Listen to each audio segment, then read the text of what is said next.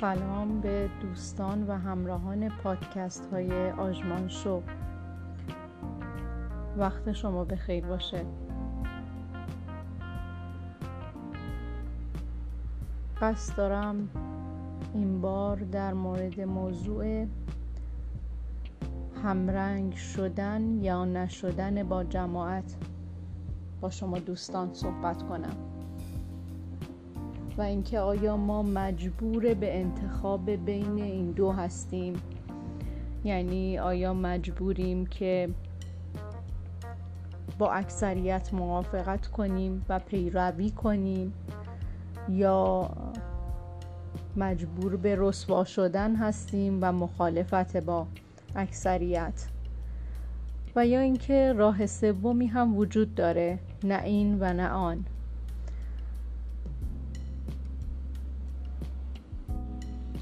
آیا ملاکی برای تشخیص اینکه همرنگ شدن یا نشدن کدام یک درست است وجود داره؟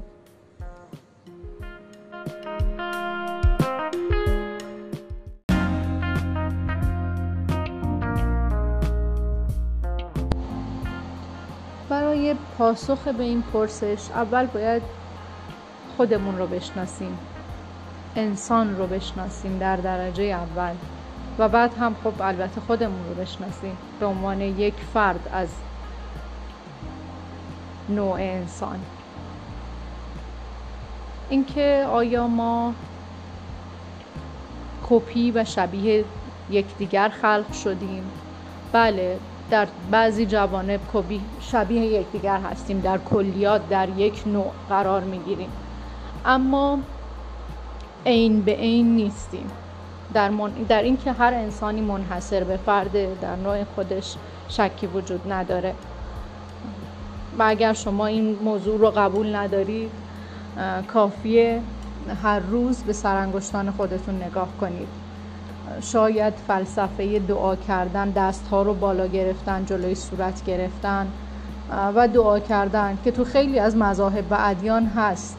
و اصلا ربطی هم به دین خاصی نداره. اون حسی که آدم دوست داره دستش رو بالا بیاره موقع دعا کردن شاید شاید فلسفش همین باشه که ما یادمون نره فراموش نکنیم که چقدر خاص و منحصر به فرد هستیم و یگانه این برای او که ما را خلق کرده.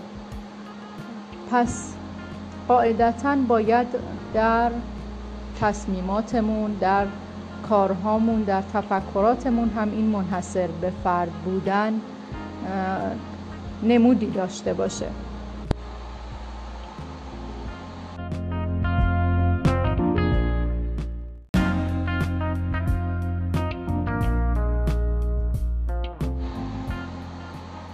همان گونه که ما در ظاهر به لحاظ جسمانی و فیزیک یگانه ایم. در روح و روان و جان نیز به طریق اعلا یگانه ایم. و نباید این یگانه بودن این منحصر به فرد بودن خودمون رو نادیده بگیریم در زندگی.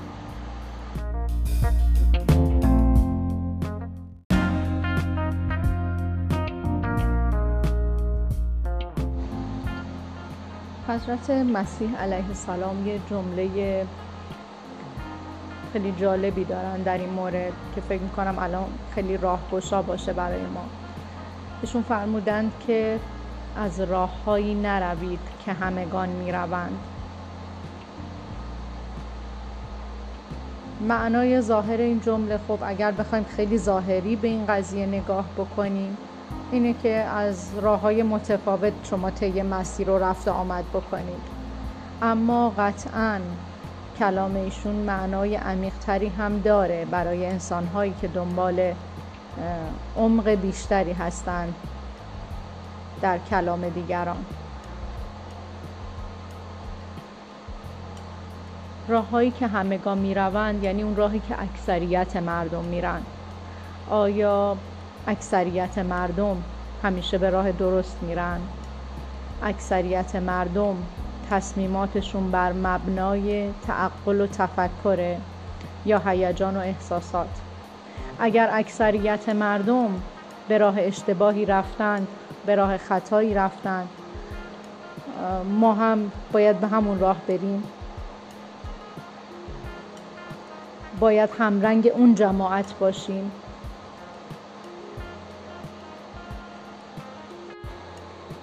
به ویژه الان تو روزگار ما که خیلی مد در زندگی آدم ها حرف اول رو می‌زنه. یه چیزی ترند میشه اصطلاحا توی شبکه های مجازی و اجتماعی. و علا رقم درست یا غلط بودنش خیلی ها میرن و انجامش میدن. یه چیزی چالش میشه همدیگر رو دعوت به چالش می‌کنن. و درست یا غلط همه به صورت دومینووار دنبال هم میرن و اون کار تکرار میشه. آیا اینکه یک چیزی مد میشه و یک چیزی یک کاری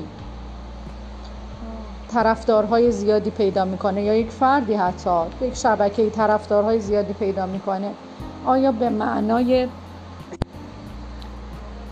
آیا به معنای درست بودن اونه؟ آیا به این معناست که ما باید قوه تعقل و تفکر خودمون رو تعطیل کنیم و صرف اینکه اون کار اون رفتار اون سبک زندگی اون عادت الان موده پیروی کنیم ازش؟ من فکر می‌کنم که اینجا بسیار برای ما مفیده. اندیشیدن به این جمله مسیح علیه السلام که از راههایی نروید که همگان می‌روند. چرا که راههایی که همگان می‌روند اکثر اوقات بر مبنای تعقل نیست بر مبنای هیجان است. ملاک های تفکری درستی پشت آن رفتار نیست. پس ما باید چه کنیم؟ هر جا هر چیزی که جماعت و اکثریت دنبال روی کردن ما مخالفت کنیم. و جهت عکس در واقع جریان رودخانه رفتارهای اجتماعی حرکت بکنیم. اگر لازمه بله این کار رو بکنید ولی آیا همیشه لازمه این کار رو بکنیم؟ اگر ملاک شما تعقل و تفکر باشد پیش از انجام هر کاری یا رفتاری قطعا به این نتیجه خواهید رسید که یک وقتهایی یک زمانهایی هم پیش میاد که این جماعت کارهای درستی هم انجام میدن تصمیمات درستی هم می‌گیرن ترندهای خوبی هم به راه میفته مثل مثلا کمک کردن به هم نوعان جمع کردن مثلا اعانه و خیرات یا کارهای آمول منفعه برای دیگران که این زنجیره میشه ترند میشه. پس ملاک این وسط همرنگ جماعت شدن یا نشدن نباید باشه. ملاک اون تفکرات و تعقل ما باید باشه. و اینکه ما سعی کنیم همرنگ حقیقت باشیم نه جماعت. اگر همرنگ حقیقت باشیم چه با جماعت همراه شویم و به راه همگان برویم؟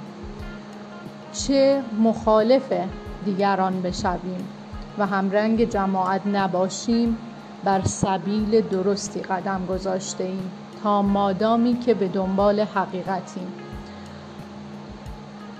مانا باشید و آژمان